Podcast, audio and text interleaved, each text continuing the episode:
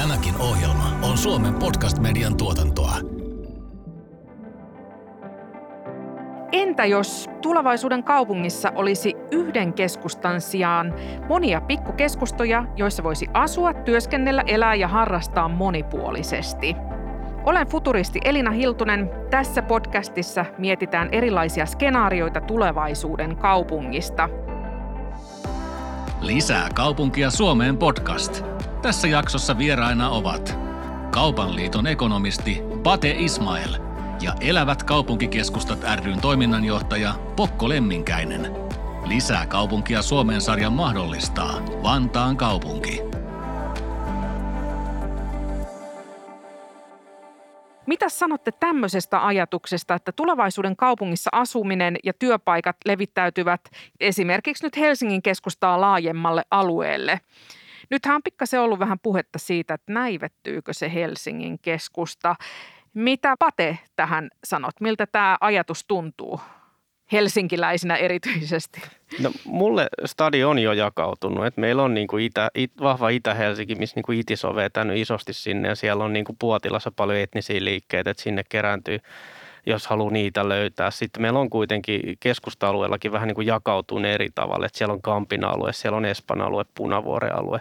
Ja pitää muistaa, että meillä on tässä viime aikoina tullut tähän lähelle keskustaa isoja kauppakeskuksia, Redi ja Tripla, jotka varmasti syö niin kuin tuosta Helsingin ihan ytimestä tiettyä asiakaskuntaa. Mun mielestä tämä on jo vähän niin kuin tapahtunut että mun vastaväite on tähän, että eikö näin ole jo asia? No näin, joo totta. Miten jos otetaan vähän niin kuin laajemmaksi sitä, että, että käykö sä koskaan sit itse missään niin kuin vaikka Kehä kolmosen varrella olevissa kaupoissa? Rautakaupoissa melkein pakko käydä ja jos sä haluat käydä, niin sä meet jonnekin Vantaan puolelle ihan oikeasti ostele sinne. Joo, totta. Että se valikoima on niin paljon isompi. Totta, joo, kyllä. Mitä sanot tähän Pokko? Onko tämä jo niin kuin, vähän niin kuin historiaa vai onko se tulevaisuutta? Siis mehän ei nyt tiedetä, kun kaksi vuotta on ollut tämä koronatilanne, puolitoista vuotta, että, että miten tapahtuu tämän jälkeen, että, että yleensä historia on aaltoliikettä, että jos, jos katsotaan sitä Helsingin saarella näitä asuinalueita, vanhoja asuinalueita, Punavuori ja Eira ja kamppi, niin näyttää ainakin niiden hintojen perusteella, että on entistä haluttavampia asuinpaikkoja, paikkoja, joissa voit autoriippumattomasti elää hyvää elämää ja saada erilaisia palveluita ja Stockmanin kellon alle on 10 minuuttia matkaa. Mutta me ei ihan tarkkaa tiedetä, miten tämä tilanne kehittyy ja parhaimmillaan se tulee entistä kovempi kohina ja imu sitten, kun ihmiset etätöistä tulevat mielellään huippumielellään pitää oikein juhlat, kun pääsee työpaikalle ja pääsee siinä välissä käymään jossain kivassa lounaspaikassa työkavereiden kanssa ja iltapäivällä jossakin kahveilla, että mihinkä tämä maailma asettuu tässä lähiaikoina? Ja toisaalta Helsingissä pitää muistaa, että siellä on Jätkäsaari ja Hernesaari uusia huippuasuinalueita. Keskustan kilometri, noin kilometrin päässä, noin varttitunnin päässä sitä Stokkaan kellon alta, että, että mun mielestä tilanne tällä hetkellä on erilainen, vaikeasti hahmotettava, mutta tulevaisuus voi olla, että entistä haluttavampi paikka asua ja tehdä työtä ja viettää vapaa-aikaa on se Helsingin niin sanottu kantakaupunki. Joo, Pate, sulla oli tähän joku kommentti. Joo, tämä mun mielestä mä samaa mieltä kuin Pokko, että me ei oikein tiedetä, mihin tämä menee. Että tähän niin kuin, tässä on viime aikoina keskusteltu siitä, että Helsingistä on muuttanut ihmisiä pois. Fakta, ihmisiä on muuttanut pois. Mutta samaan aikaan, jos me katsotaan euroja, niin meillä on niin kuin kuitenkin hinnat nousee koko ajan. Eli onko se kysyntä itse asiassa kasvanut vai onko se pienentynyt? Näyttää, että hinnat nousee, mutta sitten samaan aikaan ihmisiä on muuttanut pois. Se voi johtua esimerkiksi siitä, että kakkosasuntoja on enemmän tai sitten niin kuin enemmän muuttaa Helsinkiin semmoisia, jotka asuu yksin ja perheet muuttaa pois. Mun visio on se, tämä on mutuilla, koska me ei tiedetä tulevaisuutta, on se, että Nurmijärven ilmiö ei ole kuitenkaan pysyvä ja se ei ole niin vahva, kun me palataan uuteen normaaliin tämän pandemian jälkeen. Joo, tämä on semmoinen asia tässä niin kuin kun futuristina käyn puhumassa esimerkiksi kaupunkeihin liittyen ja kaupungistumisesta, mikä on iso megatrendi, niin monta kertaa kysytään, että onko nyt tämä koronavirus siis kääntänyt tämän kaupungistumistrendin. Ja siinä sitten vähän aina toppuuttelen, että, että en usko, että jos mietitään globaalisti, niin sehän on todella iso trendi. Ja, ja tota, mä kanssa vähän uskon, että tässä voi olla semmoista heiluriliikettä kuitenkin, joka sitten niin kuin ehkä muuttuu koronan jälkeen. Mitä, mitä Pokko sanoo tähän? Siis meidän pitää loppujen lopuksi numeroiden kautta hahmottaa ja se on jännittävää ollut huomata tämä näin esimerkiksi asuntojen hintojen kehitys. Esimerkiksi Helsingissä kymmenessä vuodessa kantakaupungissa, joka nyt painottuu siihen Helsingin saarelle, joku määrittelee, että se on missä ratikka menee, niin se on aina kantakaupunki, niin kymmenessä vuodessa asuntojen hinnat on tuplanneet ja edelleen nousussa. Esimerkiksi Oulussa on aika vakaata ollut vanhojen asuntojen hintakehitys viimeiset kymmenen vuotta, ja jossakin esimerkiksi Lapualla Seinäjoen kupeissa, joka on myös kasvukeskus. Nyt puhutaan tämmöisestä, Petri Roinen on käyttänyt ilmausta joukkoäly, että, että markkinat aina ratkaisee ja, ja ne numerot sitä kautta, niin on mielenkiintoista nähdä nämä lähi, lähivuodet ja ennusteet on kyllä se, että entistä houkuttelevampi ja vetovoimaisempi olisi esimerkiksi Helsingin keskusta-alueet asuinpaikkana ja siitä seuraa myös työpaikkana. Ja edelleen siitä seuraa, että sä voit elää siellä loistavaa elämää auto vapaasti, sun ei tarvitse omistaa autoa, niin sun arki sujuu huikean hyvin matka-aikakartat, mutta tämä on mielenkiintoista nähdä, miten tässä käy, mutta aina numeroiden kautta pitäisi arvioida sitä, miten tämä kääntyy tulevaisuuteen kehitys. Joo, miten äh, Pate tähän? No ihan samaa mieltä, että numeroiden kautta se on niin kuin ainoa oikea tapa, että sitten voidaan spekuloida sitä tulevaisuutta. Äh, Tuohon, niin kuin, että arvo nousee, niin sillä on yksi vaikutus kivijalkakauppoihin, että vuokratasot kasvaa koko ajan. Ja tämä on yksi semmoinen mielenkiintoinen, että onko se oikeasti indikaattori siitä, että ihmiset haluaa asua siellä tai ostaa asunnon, sijoitusasunnon tai omistusasunnon sieltä keskustassa, niin liikkuuko siellä ihmisiä, että sen kaupan kannattaa maksaa se vuokra siitä? Tämä on semmoinen ratkaiseva kysymys sitten tulevaisuudessa. No onko sulla jotain veikkausta tähän, että mitä tulee käymään? Koska nythän on keskusteltu tosi paljon, että kivijalkaliikkeet lähtee niin kuin pois Helsingin keskustasta just näiden vuokrien takia. Ja nyt mä en tiedä, onko tässä ollut just se korona, joka on vaikuttanut siihen, vai olisiko tämä tapahtunut ilman koronaakin? M- miten sä sanot, että onko tämä koronan syytä, että on lähtenyt kivijalkakauppoja pois keskustasta? Mä näen, että koronapandemia on vahvistanut meidän pohjalla olevia trendejä, että näin sinänsä yllätyksenä monet asiat tulee. Mä näen, että tulevaisuuden kivijalkakauppa Helsingin keskustassa pystyy tarjoamaan jotain erityistä, että sinne tullaan. Ja ne voi olla, että ne on niin pinta-alaltaan tehokkaita. Että siellä ei välttämättä ole niitä tuotteita niin paljon – että se voi olla, että niille ei tarvitse olla varastoja, että se toimitetaan sitten kotiin se tuote. Se voi olla showroom, se voi olla erilainen paikka kuin me ehkä nyt ajatellaan. Ja tämä on se niin kuin, mä en näe, että kivialat kuolee, mutta ne voi muuttaa hieman muotoaan, koska ihmiset haluaa eri asioita tulevaisuudessa kuin nyt. Ja Kyllä. tämä koronapandemia on nimenomaan vahvistanut näitä megatrendejä, mitkä on ollut koko ajan voimissa. Pate sanoi tästä että showroom-ajattelusta, niin sehän on elinehto kivijalkakaupalle, että ehkä puolet liikevaihdosta pitäisi tulla sieltä verkon kautta.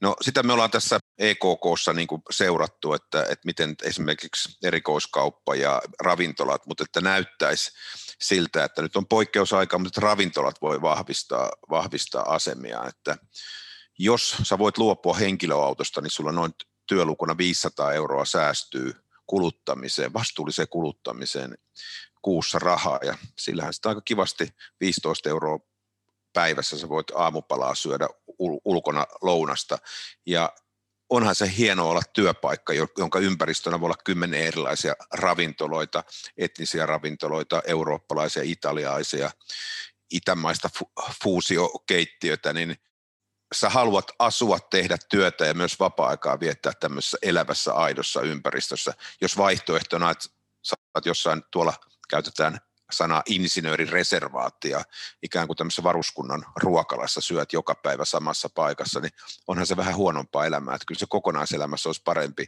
työskennellä ja saada sen työskentelyn oheeksi. Kyllähän meidän pitää lukujen kautta keskimäärin 200, 2000 kilokaloria syödä vuorokaudessa ja, ja tota, miten se kanavoituu ja onko se sitten tämmöisen keskustan pienten lounaspaikat, ravintolat on se paikka se kanavoitumiseen. Mua, anteeksi, mua naurattaa toi insinöörireservaatti näin insinöörinä. Musta se kuulostaa oikein hy- hyvältä vaihtoehdolta sekin, mutta se on hienoa, että on erilaisia vaihtoehtoja.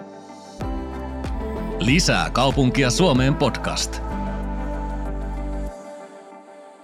Mä menen nyt äh, hyppään tähän skenaario kakkosen Tulevaisuuden kaupungissa palvelut ja vapaa-ajan viettomahdollisuudet siirtyvät näille asuinalueille. Eli käytännössä onko semmoinen mahdollista, että meillä tulisi olemaan tämmöisiä pikkuhelsinkejä sitten niin kuin pitkin täällä esimerkiksi radan vartta tai kehäteitä tai, tai niin edelleen. Mit, mitä siihen sanot, Pate? No mä sanon silleen, että se mitä ihmiset haluaa, niin se on, mitä meidän kaupunkin pitäisi olla. Et jos me halutaan, jos ihmiset haluaa asua vähän niin kuin syrjässä keskustasta ja ne haluaa, että siellä on muutamia ravintoloita ja on ruokakauppa ja siellä voi olla jotain kulkevia food truckeja ja siellä voi olla kulkevaa niin kuin pyörähuoltoa, niin miksei sitten se olisi niin kuin hyvä skenaario tulevaisuudessa. Mutta meillä on myös ihmisiä, jotka haluaa asua sitten taas keskustassa. Eli mä uskon siihen, että niin kuin tietotapaa kaupunki muokkautuu sen mukaan, miten ihmiset haluaa elää. Ja tämä on hyvin todennäköinen skenaario, että näillä pienemmillä alueilla, niin siellä tulee olla tämmöisiä niin kuin tiettyjä palveluja, mutta ei kaikkea. Sitten mennään kehien varten kauppakeskuksiin tai keskustaan hakemaan niitä erikoispalveluita. Miten Pokko tähän sanot tai kommentoit tätä? Helsinki, Espoo, Vantaa ja lähialueet on talousalueena varmaan kaksi miljoonaa ihmistä. Meidän EKKssa esimerkiksi Pietarsaaren ihme on semmoinen, että siellä on erittäin elävä, suhteellisesti elävä keskusta. Siellä on 20 000 asukasta.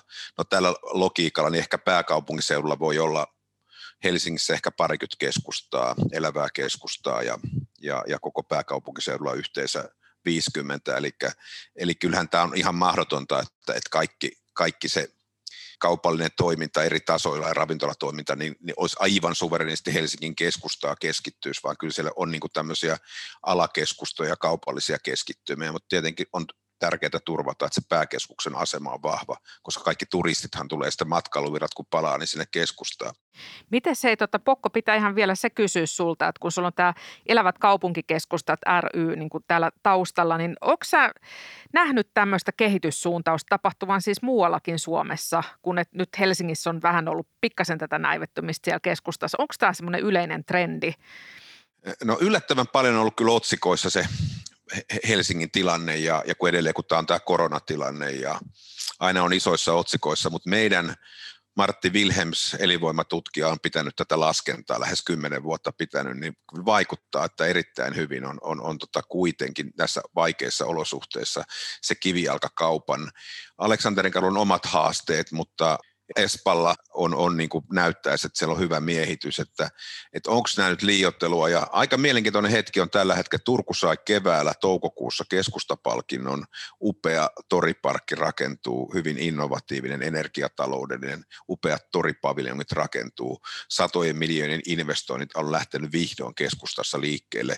Ja näinä hetkinä on, on Tampere saanut vihdoin ratikkansa avattua ja, ja kansi rakentuu ja uutta asumista, urbaania asumista ihan ytimeen ytimen ytimeen, niin tämä on eri kaupungeissa, tämä on tämä tilanne eri lailla, mutta tota, väitän, että Helsingin tilannetta on ehkä karikoitu ja huippuhyviä positiivisia esimerkkejä on Tampere ja Turku ja lähivuodet näyttää, mihinkä tämä iso viisari kääntyy näiden keskustojen suhteen keskimäärin, mutta jokainen kaupunki tekee omat ratkaisunsa. Mm mulle tarttu korvaan, kun Pate puhui näistä food truckeista, eli tämmöisistä ruoka- tai ravintola-autoista tai rekoista, jotka sitten niin kuin menee johonkin vaikka esimerkiksi kaupan pihalle ja myy sitten sieltä erilaisia tuotteita. Ja tämä nyt on mun mielestä ollut semmoinen kasvava trendi. Mä mietin ihan sitä, että voisiko esimerkiksi näitä palveluja parantaa tämmöisillä niin kuin satelliittipikkukaupungeissa tai täällä esikaupungeissa niin, että meillä olisi erilaiset palvelut tulisi tämmöisissä pakettiautoissa. Esimerkiksi nyt mun omalla asuinalueella siellä kulkee nyt rokotepussi, joka tulee K-kaupan pihaan ja sieltä voit käydä hakemassa roko- punkkirokotteet. Luuletko että tämmöistä voisi tapahtua? Mitä luulet, Pate?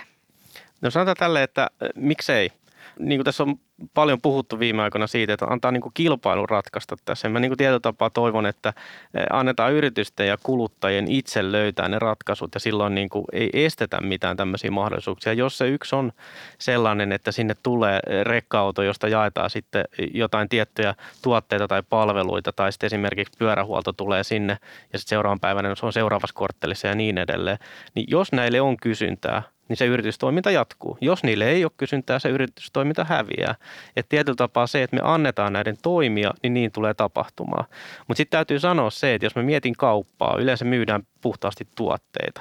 Nykyään kauppa on paljon monipuolisempi, myydään kaikkea muutakin, mutta tietyllä tapaa tässä on iso globaali kilpailu menossa. Ja silloin se tämä niin sanotusti kauppa-auto, joka sitten liikkuisi tuolla, niin se ei kilpaile pelkästään muiden kauppojen kanssa siinä ympäri, vaan se kilpailee globaalisti verkkokaupan kanssa. Ja silloin puhutaan hintatasosta tosi nopeasti. Ja silloin riippuu, tarvitaanko se tuote heti vai viikon päästä. Ja jos se on viikon päästä, niin silloin kyllä meidän niin asiakaskäyttäytyminen näyttää, että silloin mennään verkkokaupan puolelle heti. Erittäin hyviä kommentteja, että, että mä edustan kantaa, että, että, että tämmöinen elävään kaupunkiin kuuluu aina elämyksellisyys ja yllätyksellisuus että se on niin kuin dynaaminen, se on koko ajan muutoksessa, se kehittyy, sieltä tulee yllättäviä asioita, se on aina erilainen elämys ja kokemus, siinä on myös neljä vuoden aikaa päällä. Aika, aika huikea juttu on näin kuin pop-up, eli nämä popaukset, oli vuosi sitten, oli Senaatin torilla tämä jättimäinen ravintolaterassi, joka on nyt Kasarbitorilla, niin siinä on huippuesimerkki siitä, että miten meidän pitäisi tämmöistä jäykkää, jäyhää kaupunkitilaa hyödyntää ja tuoda siihen jotain yllätyksellisyyttä. Ja, ja just nämä food truckit, niin on se mielenkiintoista saada niin kuin erilainen lounas työpäivän yhteyteen. Ja tämä tämmöinen yllätyksellisyys, elämyksellisyys on, on niin kuin se avainsana niihin, että, että kaupunki kehittyy niin kuin paremmaksi paikaksi asua, elää ja olla töissä mä oon ihan samaa mieltä, että pop-upit on hyvä esimerkki siitä, että me nyt jo nähdään semmoinen trendi, että kauppa ei enää kilpaile keskenään kaup- muiden kauppojen kanssa, vaan kauppa kilpailee palvelualan kanssa entistä enemmän. Meillä on erilaisia pop-uppeja, meillä on työpajoja, meillä on, niin kuin, jos se väärin muista, niin vanhalla, vanhassa Raumassa on tota, vaatekauppa, joka järjestää tämmöisen niin kuin kunnon tapahtuman oikein siihen ympärille ja sinne tulee paljon ihmisiä. Se tuo ihmisiä sinne koko alueelle ja ne kaikki palvelut hyötyy siitä. Ja mä näen, että kivijalka on yksi tärkeä osa sitä koko kaupungin keskustan sitä niin kuin elävää – siihen kuuluu se, että jos, jos mä menen nyt keskustaan, niin mä voin käydä kaupassa, ravintolassa, teatterissa, voin jäädä istua iltaa kavereiden kanssa sinne. Se on se koko, kokonaisuus sitten. Ja mikä se kivijalkakaupan rooli on, että se yksi voi olla sellainen rooli, että sä meet katsomaan niitä tuotteita, klikkailet vähän, sitten tulee parin päivän päästä sun himaa, kun sä et halua kantaa koko iltaa niitä pusseja siellä niin kuin ravintoloissa, että se voi muuttua tämä konsepti. Ja, yksi semmoinen niin kuin mulle, mulle mielenkiintoinen on se, että niin kuin periaatteessa liiketoimintamallit voi muuttua. Esimerkiksi huonekalukauppojen puolella, niin perinteisesti kauppa on omistanut ne tuotteet, mitkä ne myy. Mutta nyt voidaan ajatella, että se kauppa on eräänlainen alusta näille tuotteiden valmistajille, jotka ostaa tilaa sieltä kaupalta ja sitä kautta ne pääsee siitä. Ja siinä niin kuin kauppa, kivijalkakauppa eräällä tavalla muuttuu tämmöiseksi alustaksi kun puhutaan paljon alustataloudesta, niin kivijalkakauppakin voi olla alusta. Miten tuli ihan mieleen tässä nyt näistä kivijalkakaupoista, kun miettii, tai kivijalkapalveluista vähän la- laajemminkin, kun miettii niin kuin tätä ilmastonmuutosta ja biodiversiteetin heikkenemistä, ja nythän puhutaan todella paljon kiertotaloudesta, niin voisiko näillä kivijalkakaupoilla ja palveluilla olla joku suurempi merkitys niin kuin tässä kiertotalouskokonaisuudessa? Muistan vaan Ruotsissa oli muistaakseni yksi tämmöinen kauppakeskus, joka oli keskittynyt kokonaan niin kuin kiertotalouteen. Eli, eli siellä niin kuin kaikilla kaupoilla oli joku tämmöinen niin kuin kiertotalousaspekti sitten, että myytinkö siellä sitten niin kuin käytettyjä tuotteita tai oli korjauspajoja tai muuta vastaavaa. Mietin, että tämähän voisi olla yksi tämmöinen niin kuin kaupungin tapa identifioitua tämmöisenä vihreänä kaupunkina tai kaupungin osana, joka sitten taas nostaisi näitä tosiaan näitä kivijalkakauppoja tai kivijalkaliikkeitä. Niin siis yksi tärkeä indikaattorihan on siinä, että meillä on se kaupunkirakenne Helsingin keskustassa tasapainossa, ettei olisi niitä tyhjiä liiketiloja, että niitäkin me myös lasketaan ja katsotaan niitä trendejä niiden kautta, että sehän olisi tärkeintä sen kokonaisuuden kannalta, että sekin on eräänlaista kiertotaloutta, että, että me tehdään tiloja, jotka on niin kuin sataprosenttisessa käytössä. No kauppakeskuksessa taitaa olla 5 prosenttia on, on se tyhjän tilan optimi, että siellä on sopivasti kiertoa, mutta samaa voisi ajatella ajatella näin, että, että, että siellä keskustassa jos yhtään tyhjää liiketila, kaikki olisi jossakin käytössä. Ihan ottamatta kantaa ihan loppupelissä mikä käyttö, jos ei kauppa ihan kannata, niin onko se joku muu käyttö, vaikka sitten suunnittelutoimistoja. Mulle tota Facebook mainosti tämmöistä aika mielenkiintoista palvelua. Nyt mä en muista valitettavasti tämän palvelun nimeä, mutta palveluideana oli se, että kauppakeskuksiin tehtiin tämmöisiä työkoppeja – että sä pystyit menemään sinne ja vuokraamaan tunniksi tai, tai niin kuin minuuttitaksella taisi olla jopa. Ja tätä mä oon aina miettinyt, että nyt korona-aika erityisesti, kun ihmiset välillä kipuilee sitä, että missä tekee töitä, että onko se saunan lauteilla ja, vai missä tehdään töitä, niin tämmöinenhän ajatus näihin tyhjiin toimitiloihin olisi aika hyvä. Mun mielestä mielenkiintoinen on toi, että mit, mitä sille tyhjälle tilalle tehdään. Niin se on niin kuin se, että jos rakennetaan jotain uutta tai remontoidaan vanhaa, niin pitäisi ottaa huomioon se, että mun näkemys on se, että koko ajan muutos muutoksen vauhti kiihtyy. Eli periaatteessa voidaan ajatella, että ne liiketilojen, on se sitten oikeasti niin kuin ravintolatoimintaa tai kivijalkakauppaa, niin voi olla, että se on vain vuoden siinä. Ja sitten seuraavan kerran siihen tulee toinen, miten se on muutettavissa, että sitä ei ole tehty semmoiseksi tiettyyn asiaan. Ja sitten toinen näistä, mainitsit kauppakeskukset ja sitten taas nämä kaupunkikeskustat, niin tämmöistä keskustelua on ollut, kun kauppakeskukset syntyi siitä, että ne imitoi kaupunkialueita. Niin seuraava kysymys on, pitäisikö kaupunkikeskusten nyt niin kuin ottaa ne hyvät käytänteet ja se vähän, vähän niin kuin imitoida kauppakeskuksia, että miksi ihmiset menee sinne. Vielä yksi asia se, että ihmiset me ollaan niin erilaisia. Jotkut ei halua mennä keskustaan ja jotkut ei taas halua mennä kauppakeskukseen. Ja mä väitän sitä, että kunhan se kilpailu annetaan olla reilu, niin ihmiset löytää, yritykset löytää ne paikkansa. Ja silloin niin kuin meillä on paljon niin kuin kaupungilla valtaa kaavoituksen kautta pystyy vaikuttaa siihen, pystyy vaikuttaa miten yksityisautolla päästään, koska ne julkiset liikkuu sinne. Et jos sä haluat mennä tiettyyn kehän varrella olevaan kauppakeskukseen, niin julkisiin voi olla vähän vaikea päästä sunnuntai-iltana verrattuna Helsingin kaupungin keskustaan. Tämä on monimutkainen vyyhti, mihin ne ihmiset liikkuu, missä ne ihmisvirrat liikkuu. No nyt täytyy ihan siis näin päin sitä ajatella tätä visiota, että voiko meillä siis todella olla se, että jos nyt ajatellaan vaikka Vantaata, että meillä on, ollaan tässä Vantaalla töissä ja meillä on siinä se niin sanotusti kaikki pienet palvelut. Me saadaan artesaanipizzaa ja täydellistä italialaista ruokaa ja, ja tota, että onko tämä mahdollista sitten, että, että vai pitääkö se aina olla se Helsinki sitten siellä keskustassa, että siellä on niin kuin kaikki. Mit, mitä tota, tähän Pate sanot esimerkiksi? No edelleenkin nostan sitä, että kun ihmiset on erilaisia, niin se, mikä toimii jollekin, ei toimi toiselle. Mä ymmärrän hyvin ihmisiä, jotka ei halua tulla Helsingin keskustaan, mutta mä ymmärrän hyvin niitä ihmisiä, jotka ei halua lähteä Helsingin keskustasta pois. Ja tämä on nimenomaan se, tilanne on se, että niin kuin kaupat joutuu koko ajan kilpailemaan siitä niin kuin kuluttajien mielenkiinnosta. Ja siinä niin kuin tullaan tähän, että se keskusta, kun se on viihtysä, siellä on turvallista, siellä on helppo liikkua, siellä on elämyksiä, siellä on ilmaisia vessoja – niin sinne ihmiset tulee, koska se on niin kuin kiva paikka. Siinä on muutakin arvoa kuin sen pelkkä kauppa tai se yksi artesaanipizza. Tästä hyvänä esimerkkinä mun mielestä niin kuin Stokka on tämmöinen Helsingin, että mä muistan junnuna me tultiin soppaa Stokkalle, mutta me käytiin sitten myös ravintolassa, me käytiin Lintsissä, me käytiin kaikkialla muualla. Mutta se Stokka oli se veturi, miksi me tultiin just sinä päivänä siihen ytimeen. Ja tämmöiset niin kuin yksittäiset merkkipaalut, on se sitten joku museo, tai vaikka lasten taidetapahtuma jossain tietyssä paikkaa, niin tuo ihmiset sinne ja yleensä ne jää kuluttamaan sinne. Kyllä. Hyvä. Pokko. Niin jos mä nyt sitten arvioin tätä Vantaa esimerkkiä, niin mitä ei Tikkurilasta löydä, niin sitä ihminen tarvitsee. Kyllähän Tikkurillakin uudistuva ja kehittyvä ja kaikkineen kirkkokortteli on kehittynyt, upeat opiskelija-asunnot, siellä on keskustassa, Tikkurilan keskustassa on upeita päiväkotia ja Dixi on ehkä Suomen suurin rakennus, joka kytkeytyy tähän muuhun julkisen liikenteen verkostoon ympäri Suomea, niin toisaalta ajatella näin myöskin, että Helsingin keskustassa voi käydä kerran kuukaudessa, mutta esimerkiksi Tikkurilan keskustasta voi nauttia vaikka päivittäin lounaspalveluita ja hyvin monipuoliset kaupan palvelut siellä. Ehkä Ferrareita ei myydä siellä, mutta kaikkea muuta siellä kyllä varmaan saa, mitä ihminen, ihminen käytännössä tarvitsee. Hyvä. Pate, vielä kommentti tähän. Joo, yksi, yksi semmoinen, mikä tässä ehkä puuttunut keskustelusta, niin on se, että kenellä on ostovoimaa nyt ja tulevaisuudessa. Koska se määrittelee, että onko nuori ostovoimaa. Tuskin Onko se keskiluokalla? Aika varmasti. Onko se aikuisille, joilla on lapsia? Niilläkin varmaan jonkun verran ostovoima. Onko se ikääntyvillä väestöllä? Ihan varmasti on. Niin se määrittelee, missä ne liikkuu, mitä ne haluaa. Ja sitten niiden niin kuin taustamuuttujen kautta me voidaan vähän miettiä, että minkälaisia keskuksia me tarvitaan tulevaisuudessa. Osalle se on varmasti tiksi ja sieltä löytää kaiken. Osalle se on stadin keskusta sitten. Osalle riittää se ihan pieni lähi marketti missä se käy joka päivä. Lisää kaupunkia Suomeen podcast.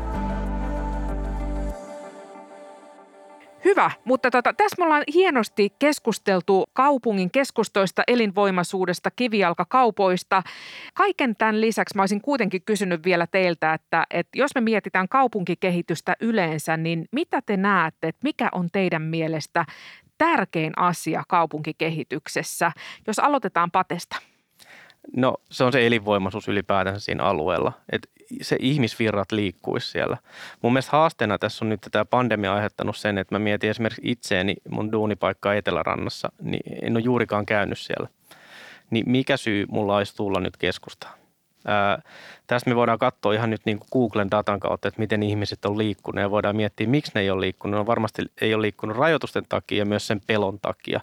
Ihmiset on omatoimisesti muuttanut omaa käyttäytymistä. Mutta sitten me katsotaan pandemian yli, niin keskustan elinvoimaisuus on se tärkeä, mistä niin kuin paljon ollaan tänäänkin puhuttu, että se on niin kuin oikeasti kokonaisvaltainen. Siellä on ihmisille kaikki, mitä se tarvitsee, niin se tuo ihmiset sinne. Ja kyllä tässä niin kuin yksi tärkeä asia on semmoinen, niin kuin nämä ei ei, ei niin kuin kaupalliset tilat. että siellä on puistoja, siellä on ilmaisia vessoja, kuten mainittukin jo. Ja ylipäätään se, että siellä on niin kuin esteettömästi voidaan liikkua. Me voidaan miettiä vaikka ne sähköpotkupyöriä. Siinä on hyviä esimerkkejä nähnyt Twitterissä, että ihminen tota, niin joutuu liikkumaan jostain syystä rulla, rullatuolissa ja silloin niin kuin kymmenen, kymmenen sähköpotkulautaa siinä tiellä – tai lastenvaunujen kanssa myös, Ihan, joo, kyllä. Et, et tämä niinku, on ko- todella laaja kokonaisuus, että mikä se on. Ja mä voin sanoa, että mä en tiedä. No nyt, nyt kun sä sanoit näin hienosti, että mä en tiedä, niin mä kysyn sulta heti tämmöisen provokysymyksen, että sano hyvät ohjeet nyt poliittisille päättäjille, miten tehdään elinvoimainen keskusta ja muutakin kuin mä en tiedä. Mä sanoisin silleen, että kuunnelkaa asiantuntijoita – mä voisin kertoa, niin kuin miten kauppojen näkökulmasta se on. Pokolaan sitten taas jotain tiettyä asiantuntemusta. Mutta mä itse opiskeluaikana, mä oikeustaloustiedettä opiskelu ja siinä niin kuin nimenomaan mietitään sitä, että kun tehdään päätös, esimerkiksi vaikka tietullit Helsinkiin, mitä sillä on vaikutusta. Että niin kuin faktapohjaisesti keskustellaan, tutkitaan, että mikä on oikeasti se, mitä tällä tapahtuu ihan kaikille toimialoille, ihmisten käyttäytymiselle, työpaikalle, asumisille, kaikille hinnoille ja niin edelleen. Ja sitten toinen se niin kuin kauppojen näkökulmasta, mikä ei, sitä ei ikinä pidä unohtua, että nykyään kaupat on globaalissa kilpailussa.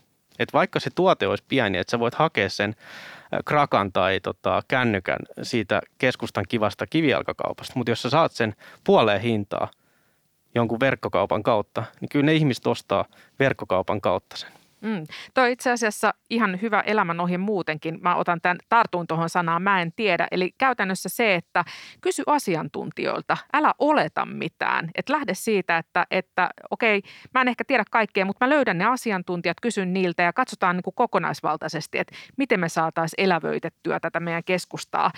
Mites Pokko sanot tähän näin, että, että mikä on sun mielestä semmoinen tärkein asia kaupunkikehityksessä – mitä ei ehkä olla tässä podcast-jaksossa keskusteltu tai otettu esiin, mutta voi olla myös niitä, mitä on otettu esiin. No mä ajattelen näin, että investoinnit, että, että yksityiset ja, ja julkiset investoinnit, ja heti indikoi sitä, että, että uskotaanko sitä tulevaisuuden paikkana tiettyä keskustaa. Ja mä en usko kehitykseen ilman, että fyysisessä ympäristössä on muutos. Ja, ja, ja hyvän kierrehän saadaan sillä lailla, että, että, että, että se kaupunkikunta, on se sitten Helsinki, organisaatio uskoo siihen omaa keskustaa ja valmis investoimaan valmis investoimaan sinne lisää, ja joka sitten tuo lisää asiakasvirtoja, antaa kaupalle toimintaedellytyksiä, tuo lisää ravintoloita. No sitten tässä äsken sivuttiin ostovoimaa, että sehän on mielenkiintoinen asia tämä ostovoima, että sehän on myös kuluttajan valintoja, vastuullisia valintoja, ostaako tilataanko kolme paria kenkiä ja kahdet palautetaan ja otetaan sopivimmat ja, ja mennään, mennään niin kuin tehdään, toistetaan tämä monta kertaa vuodessa? Vai ostetaanko palvelevasta keskustan liikkeestä sen showroomin kautta tilataan, tehdään ehkä mittatyöllä, työnä nahkakengät, jotka kestää 20 vuotta. Mutta edelleen, että tämä on aina, tämä on vähän kuin lasten kasvatus, tämä kaupunkien kehittäminen, että mikä on, jos me ollaan liian jyrkkiä ja ehdottomia, tehdään tietulleja, mitä sitten tapahtuu. Tai jos me annetaan hallitsemattomasti kaikkien kukkien kukkia. Ja tämä on tärkeää, että jokaisen kaupungin, myös Helsingin, löytää sitä kultaista keskitietä siihen kehittämiseen, joka on sitten todennäköisesti se oikea tapa, joka tuo niitä investointeja, myös yksityisiä. Kaupunki on itse siinä veturina, että, että tämä kultainen keskitie kehittämiseen, niin se ei ole helppoa ja, ja uskoa siihen joukkoälyyn, mistä Petri Roinin on käyttänyt tätä ilmausta, on lukenut joukkoälyä, että, että kuluttajat itse sitten ryhmänä tekee niitä valintoja ja, ja aina se, joka on kaunein ja komea ja houkutteleva, niin se voittaa. Hyvä, loistava juttu. Hei, kiitoksia tosi paljon Pate, kiitoksia tosi paljon Pokko ja kiitoksia teille kuuntelijat. Jos pidit tästä jaksosta, niin muista seurata meitä Spotifyssa tai tilaa ja arvostele meidät Apple Podcastissa, niin kuulet seuraavat tulevat jaksot ensimmäisten joukossa. Lisää kaupunkia Suomeen podcast.